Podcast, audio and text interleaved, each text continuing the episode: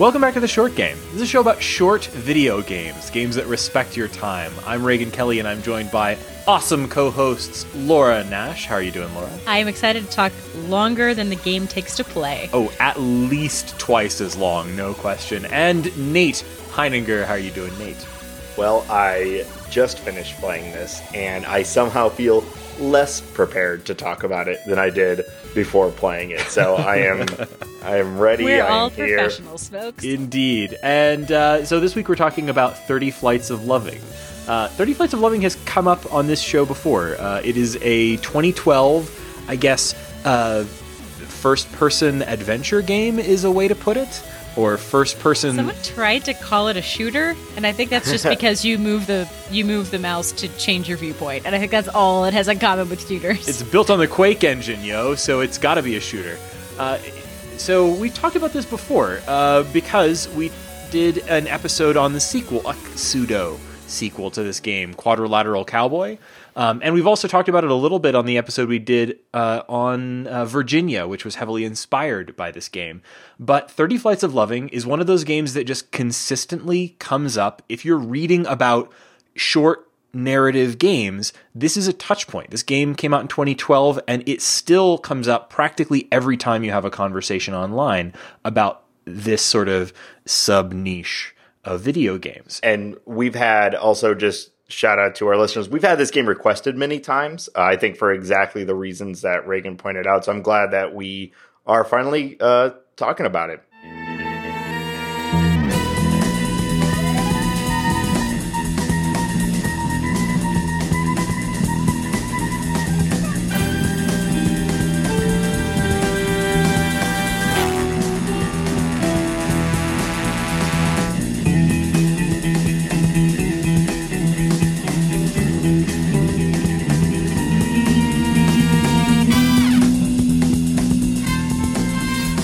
So, and like I said, we have talked about it just a little bit before, but mostly with relation to like how it influenced other games, or you know, just in the context of later games that kind of drew on its influence.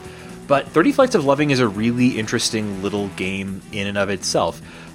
Probably one of the most interesting things about it is just that we're talking about short games. This game is 15 minutes long. This is an extraordinarily short game that packs an enormous punch for its size. It may be the shortest game we've done. This might be the shortest short game. There's the Dr. Stanislav, the tiger. Dr. Langislav, and the tiger, diamond, an unusually large emerald, right? Something like that. Yeah, whatever that was called. That was phenomenal. And it was actually a wonderful game that we're mangling. Yeah, but yeah, this one is a extraordinarily short game. To put it in some context, this is a game by Blendo Games, which is basically a one-man development studio. That's Brendan Chung's development studio. He's done a few other games. He had a couple of games before this. I actually was not really, and still haven't really played any of his stuff that came before 30 Flights of Loving, although this is actually the sequel to a game that he put out called Gravity Bone, which was much more... linear narrative, but similar in a lot of ways. It's a primarily narrative-driven first-person game with this sort of blocky, big square head visual art style. And actually, it shares a protagonist. So this is a direct sequel, or kind of probably more of a prequel, from what I understand, of Gravity Bone. Gravity Bone, by the way, is included if you buy this game. It is part of the download, so you get both Gravity Bone and this. But this is a short story in video game form. And I think that's really a good sort of distillation of what this is all about. This is using film and sort of short story narrative techniques to tell a story, but just totally smashing that together with a video game form. Yeah, and before we get too far into the details, I just want to say up front, normally we do sort of a spoiler break in these episodes, but... this game is 15 minutes long, and it's from 2012.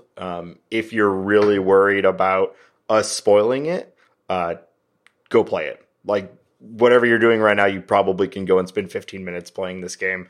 Play it and come back, because I don't think we can not not spoiled this game in any of the conversation.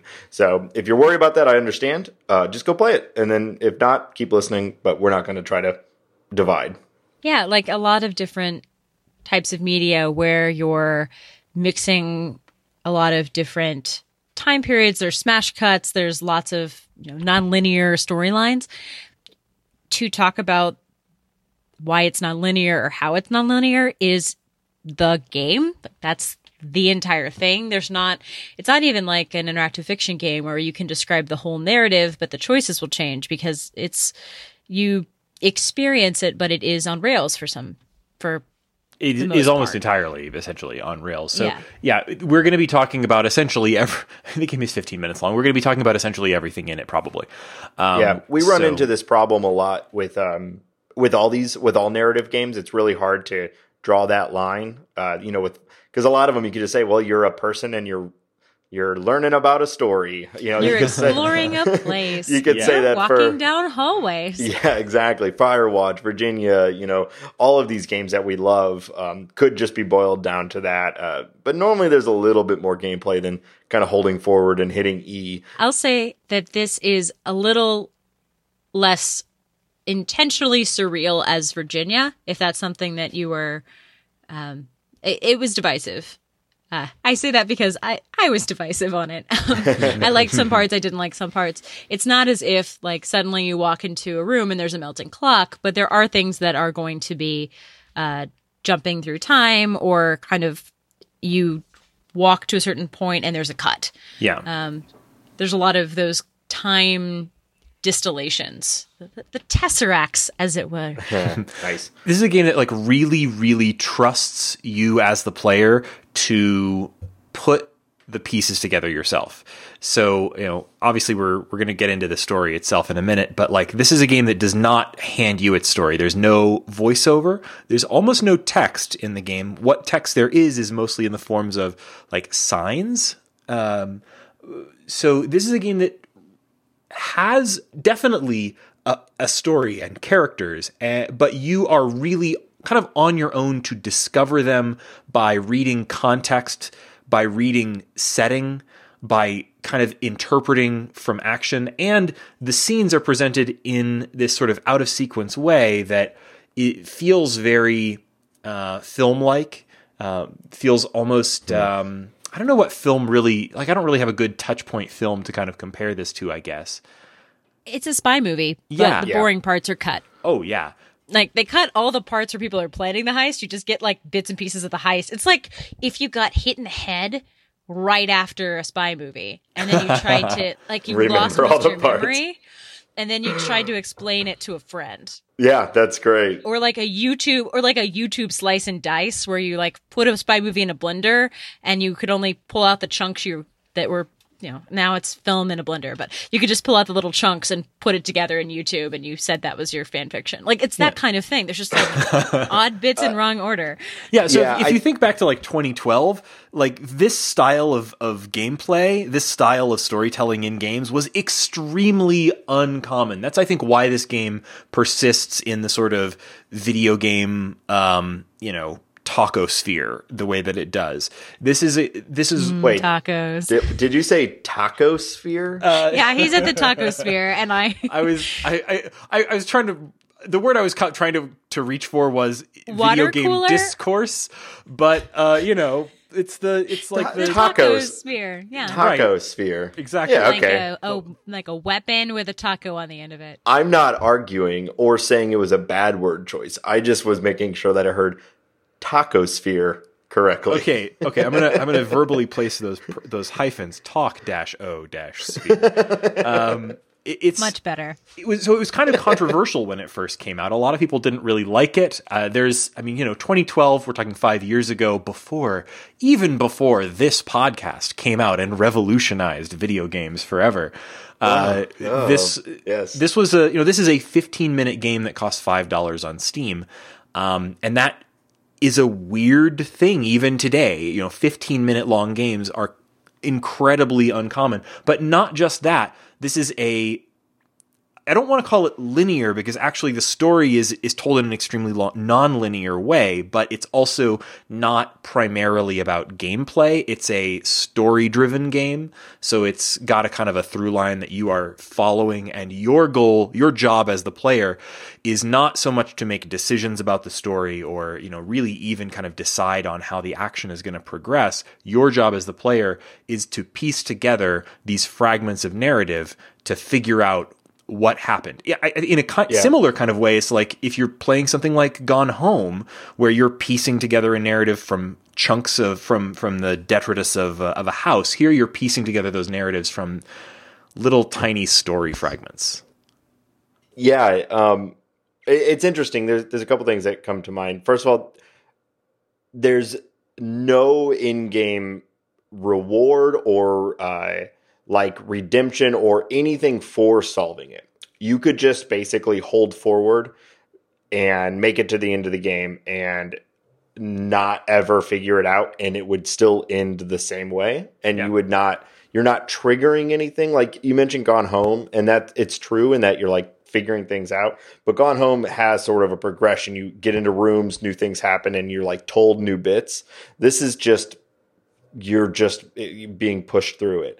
And the other thing that's one of the other things that sort of sticks out to me too in this game, unlike a lot of the games that came after it, like Virginia and maybe like Unfinished Swan and some of that stuff, they're purposely trying to make you interpret like concepts and like, you know, theory and like, what happened? Why did this happen? What does that mean? What does that buffalo or bison right in the middle of the street mean? This game, I think something very definite happened and is happening. It's your job as the player to just figure out what specifically happened. I don't think there's a lot of like necessarily, there's a little bit, but it's not a whole lot of like weird imagery. It's just like, this ain't The Great Gatsby. You're not trying to figure out what the symbols mean the whole time. Yeah, it's just a thing, an experience happened for the player character that you're playing. And as the video game player, you're going through it with them, and it's jump cutty and strange, but it's not surreal. So I don't know. I think that's really interesting. And I think it lends itself to replaying in a way that is more fun to me than the replaying to like figure out what that bison meant. If that makes sense. It's also fun because the randomness, if you think about context, would make perfect sense. Like there's an entire section where someone is just sitting and peeling oranges and flicking them. And there's another part where there's just a billion cats on the stairs. And when you cut to those scenes, you're like, what is happening? This person I just saw holding a gun a second ago is just calmly peeling oranges and flicking them on a balcony. It seems like a really weird thing to do. And then you kind of move through the scene and you're like, oh, okay, maybe this is a different time period. Maybe, you know, you actually start piecing it together a bit and you realize that it's disquieting or disconcerting or not what you expected, but it is a totally normal scene. It doesn't necessarily mean that it doesn't make sense. It just wasn't at all what you thought was going to happen next. Well, it's funny because I feel so like prepped for those things. So it's like her sitting there peeling oranges. I was like, ooh, oranges. That's a movie trope for like death is coming, right? Like The Godfather, and then Requiem for a Dream. They all do that. There's oranges, and it's like no, it might also just be it was a memory of her, and it happened to be that she was eating oranges at that time. At the beginning of playing it, I was looking around rooms, looking for like hidden things to pick up or find or read. And I realized that's not this game.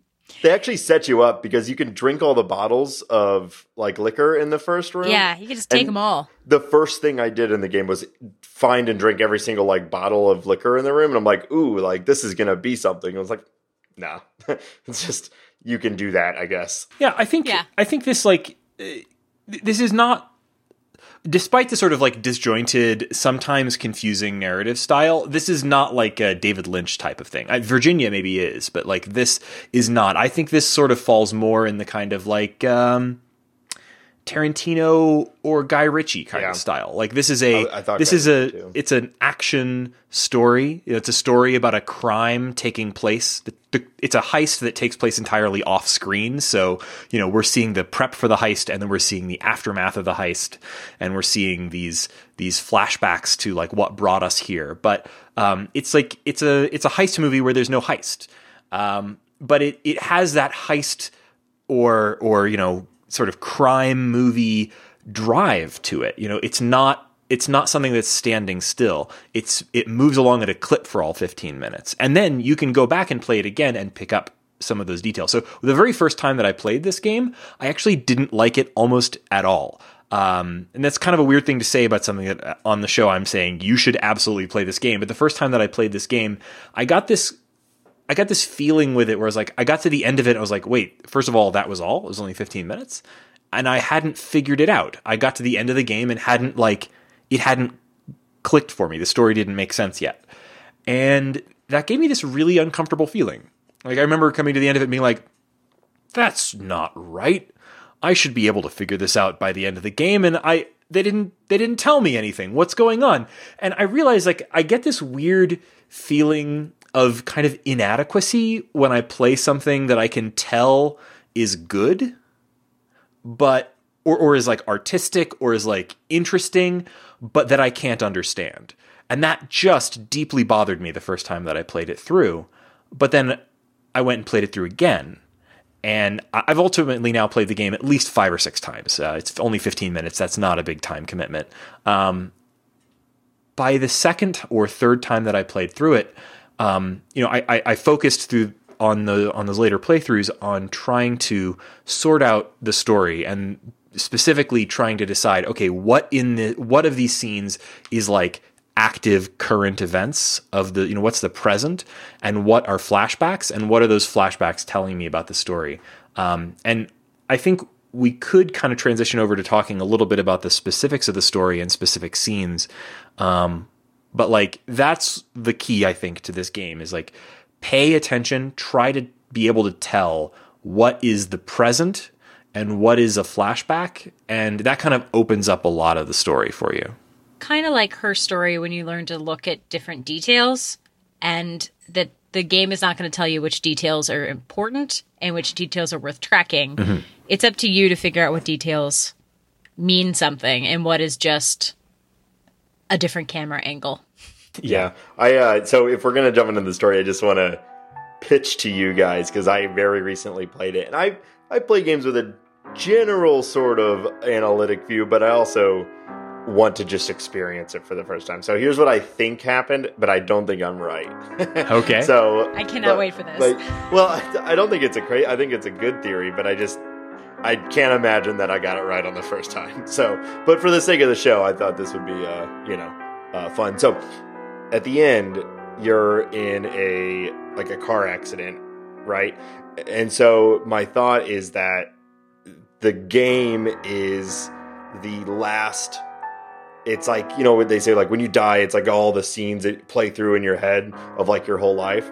But this is like, the character's dying in the accident and is thinking about all of the stuff that led up in this sort of heist that happened and went wrong. And that's what he or she, I think it's a guy. That's like what he's thinking is like, oh, it's just like a bam, bam, bam, bam, bam, bam of all the things that went wrong and has led to this moment. And then it's the end of the game. So that's my theory. You guys can tell me. Yeah, I think that's I definitely think that's not wrong in a sense because like I do think that final car accident is sort of like I do think the character. It's a bit of a tricky thing to say because I do think the character dies in that moment, but also this is supposed to be a prequel to the other game, so the player character is supposed to be. I don't think it matters so much, but I do think that's the end of Citizen Abel's life. He's called that apparently. I don't think it mentions it in the game, but this is the Citizen Abel series. But like, I do think that's the end of his life, or at least the end of the game. That's certainly the last moment chronologically of the game. But I do think there's like present stuff. There's like present active moments before that. It's not all flashback until we get to that, I don't think. Yeah, that's where I think I'm probably wrong. Is I think you're like, think when you were talking about that earlier in the show, and I was thinking about it, like it does seem to have current and past, and then the game ends, like the narrative ends with the car accident. It just felt like you could interpret even the current time as the past, and the only true current time is like the accident. Since the game is only 15 minutes, I don't think it's that crazy for us to just like walk through it basically in sequence. Yeah. The game opens with you, the player character, kind of going into a bar, and underneath the bar is kind of a secret hideout. And there's some great details that you can pick up there in the bar and in that hideout if you take the time to really explore. This all takes place in Brendan Chung's sort of consistent universe. And so it's a very weird world. It's not our world. Everybody has giant cube heads. But on top of that, it's kind of this like weird sort of future retro. So it's in a country called Nuevo Aries. And you can tell from the bar, based on signs, that there is a prohibition on alcohol. I think we called this like Soviet punk or like communist punk during Quadrilateral Cowboy, because like things are futuristic but also very industrial and kind of ghetto, like in the Soviet Russia weirdness way. Definitely. It's like in an early Bond movie, if like the cool technology that he gets from Q and is like super crazy technology is just kind of how the world works. Like everyone just has these like weird little gadgets, and everything's like kind of techno, like technology based, but all like weird purposeful gadgets. Yeah, Quadrilateral Cowboy called it, I think, 20th century cyberpunk, which is to say like it's cyberpunk but also it's the 80s or something. Yeah. There's a sign. You're talking about the prohibition sign. It says, failure to keep this establishment free of alcohol will result in penalty of caseomancy, which I'm assuming. God, I want to know what that means. Cheesemancy? Yeah. Mm-hmm. Oh God, you don't want to get the cheese wizards on your ass. I don't know. Caseomancers are the worst. But I mean, that doesn't. There's worse types of mancy. I mean, it's going to be... I'm all right with cheese mancy. Oh, no. You haven't seen Misfits. You do not want cheese mancy. Oh, no. I have seen Misfits. I hadn't thought about that. Also, the sign says this license expires November 16th, 1963, which I think, given that this is part of the same sort of world as Quadrilateral Cowboy, which is set in the 80s, kind of explains how some of the technology of this game seems a little more antiquated as compared to Quadrilateral Cowboy, because it's 20 years earlier.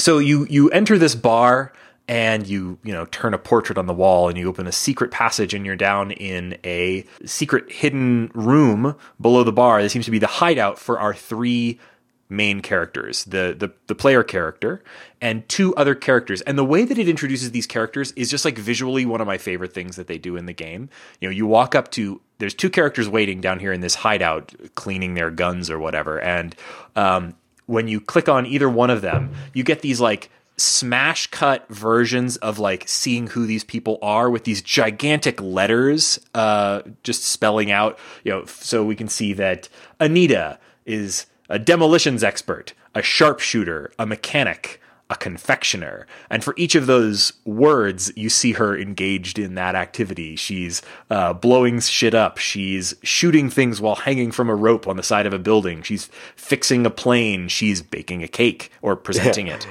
And then your other character, Borges, forger, safecracker, pilot, best man. And it cuts into like him standing at a wedding. It's so funny. This you said it earlier. I had the same thought about like a Guy Ritchie movie. Like this fits like right at home with a movie like that. You introduce a character and it's like boom, boom, boom, boom, boom. You know, like a 4-second cut about their entire life. It gives you a real good sense of the character, and also it's the first sort of thing that really happens in the game. The bar is just like a entry, and this is your first like, oh, okay, so this is gonna be a like an action sort of game. Yeah. And you can tell from all the stuff that's around that they're planning something. You know, they're planning it feels like a criminal space, right? You know, you're in a hidden room. The hidden room has a bunch of guns and bullets, but also blueprints and plans and books and passports, fake IDs, everything that you would need to commit, you know, some sort of unnamed heist. It never fully explains what it is, although I kind of get the sense that given the prohibition and the fact that they've got tons and tons of booze, that it's some kind of like booze running operation, but it's never completely explained what the heist or operation they're preparing for is. Yeah. And bless this game, Anita is wearing what only looks like a barista apron, which when you think about it works for both of her demolitions expert and her confectioner thing. She's just wearing this like very green and white. It's perfect.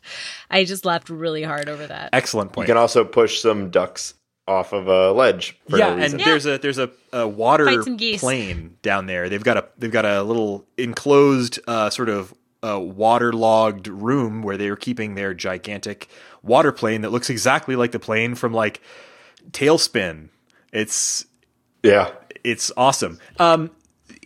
Something else that I didn't notice the first time I played through, but that if you're playing the game, and I mean, we're spoiling stuff right now, right? So Anita has a robotic arm and leg. She has lost an arm and a leg at some point. And in this very first scene, she's already missing them, and she's got them replaced with some sort of little robot arm and leg.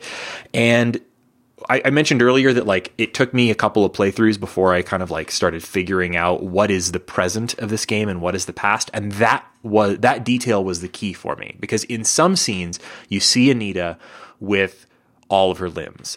And in other later scenes like this one, we see her with these prosthetic limbs. And I think that's probably the most obvious visual way to tell like what is the current events. I believe like if the game has a narrative that's going forward in time and is punctuated by flashbacks, we're starting in the hideout, and we're starting with Anita already post accident. So if you're seeing Anita with her missing arm and leg, we're probably in the present. And if we're seeing Anita before she lost her arm and leg, we're probably in a flashback. Yeah. I did not catch that, but that makes a lot of sense. I noticed it actually halfway through the game, and it's like, oh, wonder what other scene she didn't have that. Yeah. Too late to interpret that one. Yep. Too late. I was like, that was probably the clue. That was the clue that I noticed.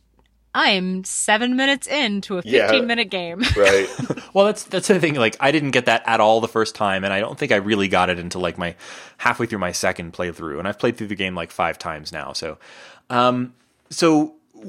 after we set out on the plane, you know, everybody boards the plane. You're clearly ready to go on your heist, right? And you immediately get this smash cut, which is the most film-like smash cut in the game. Instantly after the plane is beginning to take off, you're in a room that just seems to be full of boxes, and Anita has been shot. She's covered in blood, and she's holding a gun pointed at you and pulling the trigger, and it's not firing because presumably she's out of bullets. And there's Borges as well, and he is also wounded and probably dying in this room in what later seems to be an airport. So you're jumping from we're preparing for the heist to everybody is practically dead and Anita is trying to kill you, but she doesn't have any bullets. Like, what happened in that time between, we don't really know. The game never really gives us enough clues to really tell, but something clearly went crazy wrong with the heist. And so the rest of the game's, I think, sort of forward momentum of, like, forward in time plot progression is escaping after the heist. You know, you're in an airport. And, you know, in order to get out of the room, you have to pick up Borges, kind of throw him over your shoulder, and you're trying to escape the airport, which is full of people and full of these weird sort of floating drones with guns. And you're trying to escape. But all the while you're escaping, you're experiencing these flashbacks to sort of, how did I get here? Yeah. And in the airport, there are some fantastic wanted displays that show up for Winston Borges. It's a really cool scene. Yeah, you're like running down the middle, and the hallway is full left and right of all the like blinking wanted signs.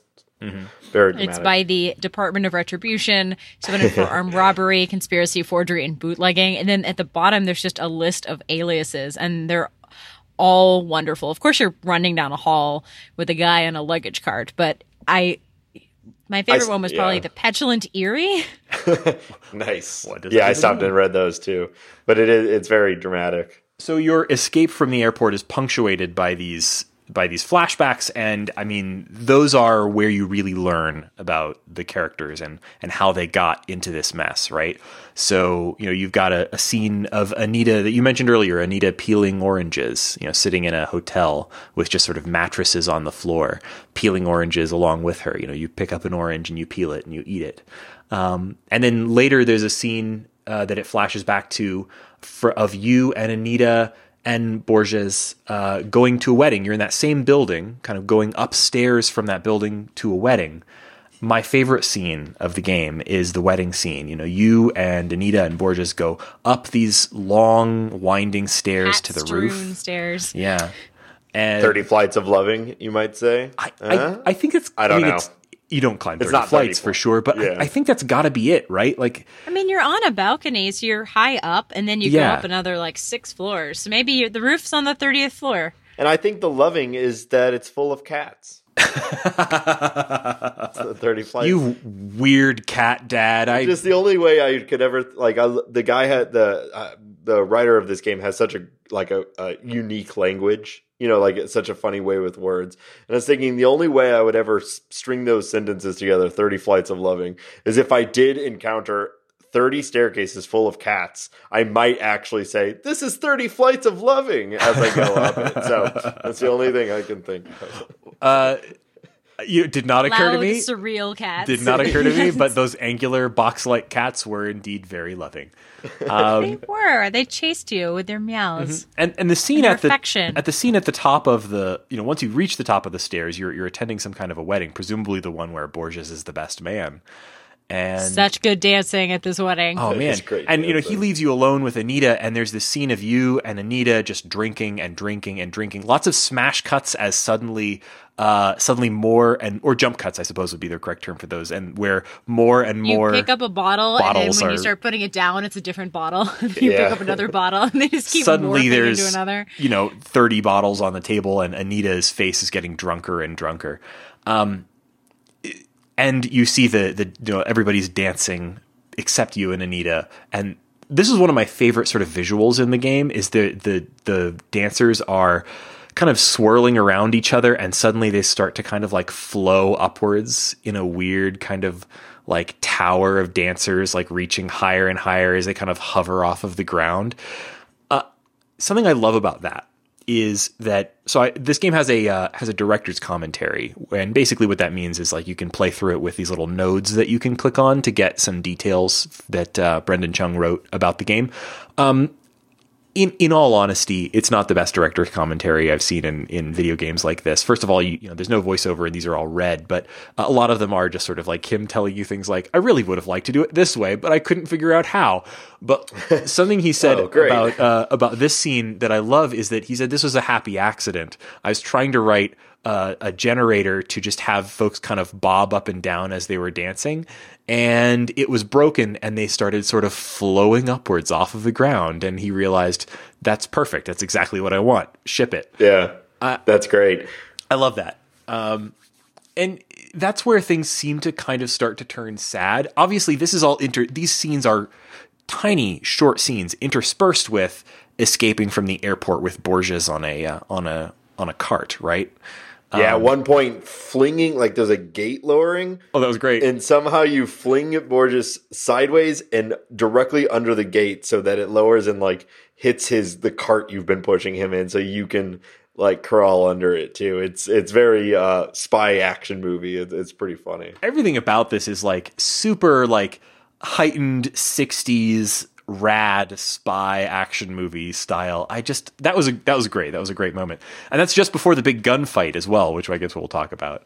But like out of that wedding, the one thing that's like, I think important to understanding the story of the game was that, like, when you first walk into the wedding, there's this woman standing there who has a red streak in her hair in the front. Anita does not have that. They're all cube heads, so it's kind of hard to distinguish them. But, like, this red streak in their hair woman is a stranger. And, you know, you get drunk at the wedding with Anita, but very short. And then it shows you leaving the wedding, following Anita back to the apartment. But then you're back in the apartment and there's another woman there, and it's the woman from the wedding with the red streak in her hair. So it seems like while you're at the wedding, oh, this is like romantic. The player character and Anita have something going on, but then suddenly you're with this other woman that you met at the wedding. It's hard to really place, but I'm pretty sure Anita gets her heart broken. You know, something's wrong in that. Your criminal buddy sharing your apartment together. She thought that this might, or they, I interpreted that they were together, mm-hmm. but maybe just loosely together. And then you hooked up with someone. Yeah, that like cool 60s spy movie together, you know, yeah. like yeah. I'm my but, own like, man. We're not going to talk about things. Yeah, and you're your own woman, but we live together. And we're just going to casually eat oranges and sleep on mattresses on the floor and be extremely bohemian and cool. Of course, and go to a wedding, and instead of dancing like those plebeians, you're just going to get really, really sloshed. Extremely drunk. Oh, no. So yeah, the present story of the game continues with you escaping the airport. There's a big shootout in which you don't do any of the shooting. You're pushing Borges around on his cart, and he's shooting the drones for you in what I guess would be the closest thing this game has to a boss battle, even though it's actually punctuated by jump cuts and suddenly, oh, I guess they're all dead. And sometimes you follow the bullet. Like the camera man, you're right. Yeah. That was the first scene where they used that. They used it a couple of other times after that. I love that shot. Yeah. At first I was like, oh, I'm controlling the bullet. Oh no, I got to hit the guy. And I'm like, wait, this isn't that type of game. You know, I was doing that too. I was like, what? I can't, I don't think I'm aiming properly. Yeah. There's so many like gorgeous shots in this game. Like whenever it takes you out of first person, which it does almost never, it's to do something absolutely beautifully filmic and cool. Like the sort of like following the bullet as it flies towards its target shot, or the shots when you're, you know, when it's introducing the two characters at the start and it does those weird little jump cuts to, you know, to tell you who they are, or, you know, yeah, it's all stuff we're used to seeing in films, like artfully shot films where they stick a camera on an angle you wouldn't expect, like at the end of a bat or something, when, you know, the Roger Deakins sort of thing, where they've just everything is shot from an angle you wouldn't expect. Yeah, and this is an artfully modern, you know, incredibly tightly edited, artfully shot film in the Quake 2 engine. Like that's cool. It's a montage film. Yeah, and. So I guess continuing on with the story, they, you know, you finally escape the, well, actually, I guess one sort of final important flashback moment that you get as you're shooting these drones out of the sky is you flash back to a scene where you're riding on the back of a motorcycle and Anita is on the front, and Borges is on a separate motorcycle, and you're driving the wrong way down the freeway, and Anita looks back at you, and there's literal hearts like rising from her head as she looks back away from the road and back at you. And suddenly, almost out of nowhere, you're have a head-on collision with a truck, and it cuts away. So my assumption, and I don't know if this is accurate for sure, but my assumption is that that's how Anita lost her arm and her leg, that you two were together, that this scene with the motorcycles was happening a long time ago, and that she lost her arm and her leg, presumably in a motorcycle accident that you were also in. And possibly she resents you for that. I don't know. Maybe she resents you for that, and also for sleeping with that other woman. Don't drive on the wrong side of the highway. Very good advice. Even if you are a super cool spy. Yeah. Or whatever you are. Smuggler. Whatever you are. You're whatever you want to be. You don't have a description. Yeah, that's true. You're Citizen Abel. It never really does describe anything about the main character. And unlike Quadrilateral Cowboy, where you can like look in a mirror, there's no opportunity to do that in this game. So you really don't know. I mean, I guess you don't even really know what Citizen Abel's gender is, or you're the protagonist of a spy movie. You're the one who gets away. Yeah, you're fine. Maybe. So, I guess the sort of final scenes of the game, once you finally make it out of the airport with Borges on his cart, you go out into this space that is like a pure pink or sort of magenta void filled with cop cars. That's a really kind of cool visual. And also it's a great shortcut to not have to do a fully realized outdoor scene. Mm-hmm. But like, it's this very cool looking view of like, you can tell you're surrounded by cop cars and you're in panic mode because all you can see are cop cars and magenta. And somehow you manage to get away because it jump cuts to you escaping in a car that is also in this sort of magenta void. You're being pursued by police cars. You're shooting back at them. It does another one of those cool bullet follow shots. And just as you're escaping from the cops in this sort of driving sequence in this sort of pure magenta void, another brief flashback of the moment on the motorcycle when the motorcycle impacted the car. And then it immediately cuts back to what I assume is the present, and you get into yet another car wreck. And that, as far as I can tell, is the end of the game. That car wreck ends the game. Now, it actually kind of ejects you from the car into the credits, which are in the form of a museum, which is really cool and innovative in and of itself. I love the way this game presented its kind of credit sequence. Yes, and I have... so the museum, it has these like little tiny little examples of experiments about lift and how Bernoulli's principle, how wings work and how flying works. And I think this was part of why I thought that, the game was what I thought it was, is because this is teaching you about what it means when things are flying through the air. Mm. And so your character is flying through the air, thinking about all the things that went wrong to lead to him to be in this situation of being, midair flung from his car. I like that. I got to the point when I saw that, I was like, oh, they're doing lift principles. I was like, about flights. And I was like, oh man, are there 30 references to flight buried in here? I was like, no, those were full bottles. They weren't like... Yeah, we've already established it's cat stairs. It's cat stairs. It's cat stairs. Yeah, I'm 100. I'm that is canon. Seal it in cement. Put it in the video game Hall of Fame. Write it on TV tropes. Catstairs.com. Cat stairs. So that's pretty much the end of the game, with one exception. So you play through the credit sequence is a museum full of exhibits, most of which, apart from those sort of exhibits on Bernoulli's principles of lift, are actually just the credits of the game. They're little paintings and little structures, kind of showing the name of the game, the name of the people involved, and so on. But like, there's a kind of a final shot after you kind of leave the museum where you're back on that bike with Anita, and the sun is setting in the distance, and that moment kind of goes on forever until you hit escape. And so I think, that's that sort of like last perfect moment, that moment before the accident, before Anita was injured, before things went wrong with the heist. That sort of like, and I thought that was a wonderful moment to end on, that sort of like last perfect moment as I guess he's probably dead. But that's his last memory. Before his body smashed into the pavement. Gross. Mm-hmm. Well, I'm really glad that we played this. And I recommend it definitely to anyone who hasn't. Yeah. It's like really worth playing through, because even if it's not something that like particularly like yanks your crank in terms of like how you appreciate games. Real graphic. Hey, here in the taco sphere, we don't say things like yank the crank. All right, excuse me. If this doesn't explicit warning excite your better nature and your video game appreciation, high-minded, et cetera, et cetera. Are we calling it? No, you know what? Now? Never mind.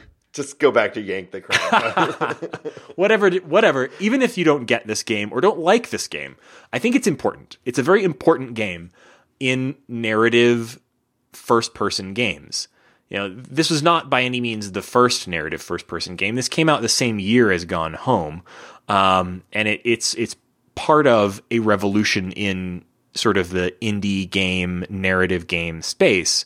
But it's a very important part. You know, this game, I mean, we've been saying comes up constantly in discussions of first-person narrative storytelling in games because it did some things that were almost entirely new. I mean, they're not new under the sun because they're film techniques, but this is an example of, you know, just smashing film techniques into a game and making the game better for it.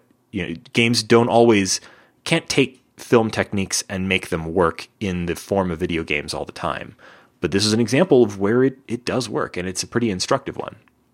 I mean, you need polished weirdo experiments. There's plenty of places for unpolished weirdo rawness to come out and for people to mine ideas out of. But something that's polished and has a little more vision behind it is really valuable because it's a fully conceived idea that's been thought through and it's still weird and experimental. I think that there is immense value in having a nugget like this out there. It has its place. It's not... We can't only let experimental games be done by beginners. Like, if people do experiments and then they stop experimenting once they get known, it doesn't really work anymore. You need people who will experiment, who've got a couple games under their belt, who are going to keep bringing this kind of stuff to the table. Yeah. Something I saw in a review that just like a line that I'm not even sure which review it was from, but something that I loved was, you know, you've got to celebrate small games that do a small thing well. And this is a game that just absolutely nails one very small thing. This is not a revolution in game design exactly, but it just absolutely nails what it was trying for, which was bringing these like film storytelling techniques to a game in a way that still feels like it's enhancing the game experience. It's great. I love the way this game tells its story. Yeah, and I know I've already hit on this a couple times, but I think just one of the things that makes it so successful is that it's not a surrealistic experience. It's like it's a interpretive, interesting experience that is super fast, and you can go back to it. And I just think that's such an accomplishment. I think a lot of people would, when they're making a game like this, would fall back on. It's going to be weird, but it's weird, man, you know, and it just like make it weird. But this is so precise. I think everything in it is intentional and purposeful to a T. And I think that makes it part of what, like you were saying, something that is small done incredibly well. Yeah. Precise is a great word. And the only two times you have something surreal happen, it's at the wedding when the dancers float and you are wasted. I was going to say, you could just say you're drunk. You know? It feels very like an emotional, it feels kind of like a thing happening in a movie where something will come to life because you're wasted. And then at the end when you're running out and then there's just this pink wash where the cop cars are. And it's very much like an adrenaline rush, like or almost like a zombie game where like the things turn red when you're in rage mode. Like it makes sense when it does something weird. It has a narrative use. It's not just to be strange. Right. It's not weird for the sake of weird or anything like that. It's not realistic. I mean, this is an alternate world. Totally. And it's a funny world. Like, this is a game full of references to Caseomancy. It's got things in it that are bizarre, but it's not, you're absolutely right. It's not surreal, which I think is a strength in this. It's very, it evokes a world that feels at least partly internally consistent and interesting in that way. And it's really also interesting that it's part of the same world as Blendo Games' other games. I love when things kind of begin assembling things that are maybe not explicit about their intent or, you know, that don't do a whole lot of world building, but that build a world as part of a whole like network of things. This game takes place in the same world as several other games from Blendo Games that kind of build on each other and gives you this kind of meta sense of place. That's really interesting. I'm glad that we finally did this game for the show.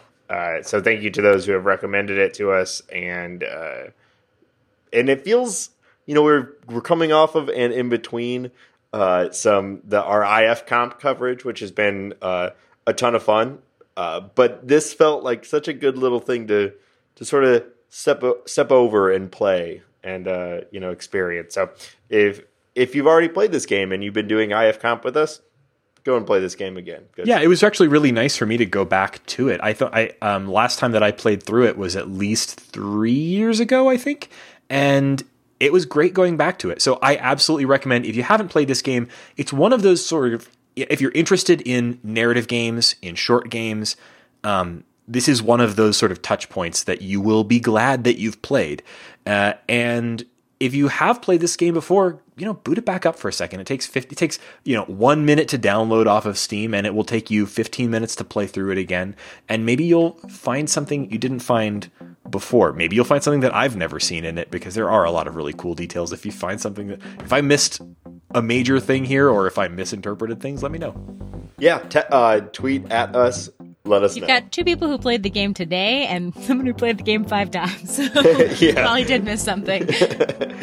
And if you do want to get in touch with us, you can find us on the web at www.theshortgame.net, where you'll find all of our past episodes, and you'll find our contact form, which is a great way to let us know what you think about the show. Also, there's a link there to iTunes where you can leave us a review. We love it when people leave us reviews on iTunes, and it's one of those things that actually helps support the show. We don't do a Patreon or anything. So if you like the show and you're enjoying it, if you liked our IF Comp coverage or anything else that we do, please leave us a review on iTunes. You can also email us at info@theshortgame.net, or find us on Twitter @_shortgame. And of course, you can find us individually on Twitter. I'm Reagan Kelly, and you can find me on Twitter @ReaganK. That's RAYGANK. Laura, where can people find you? You can also find me on Twitter @LauraJNash. And Nate, where can people find you? You can find me on Twitter @NateSTL. And thank you so much for joining us. Oh, I should say before we completely wrap up, our next episode will probably be a wrap-up of IF Comp, so join us next time for the final, hopefully we'll be talking about the results of the voting of IF Comp. So join us next time on the next episode of The Short Game. Hey, we did the episode, and it's only 4 times the length it takes to play the game.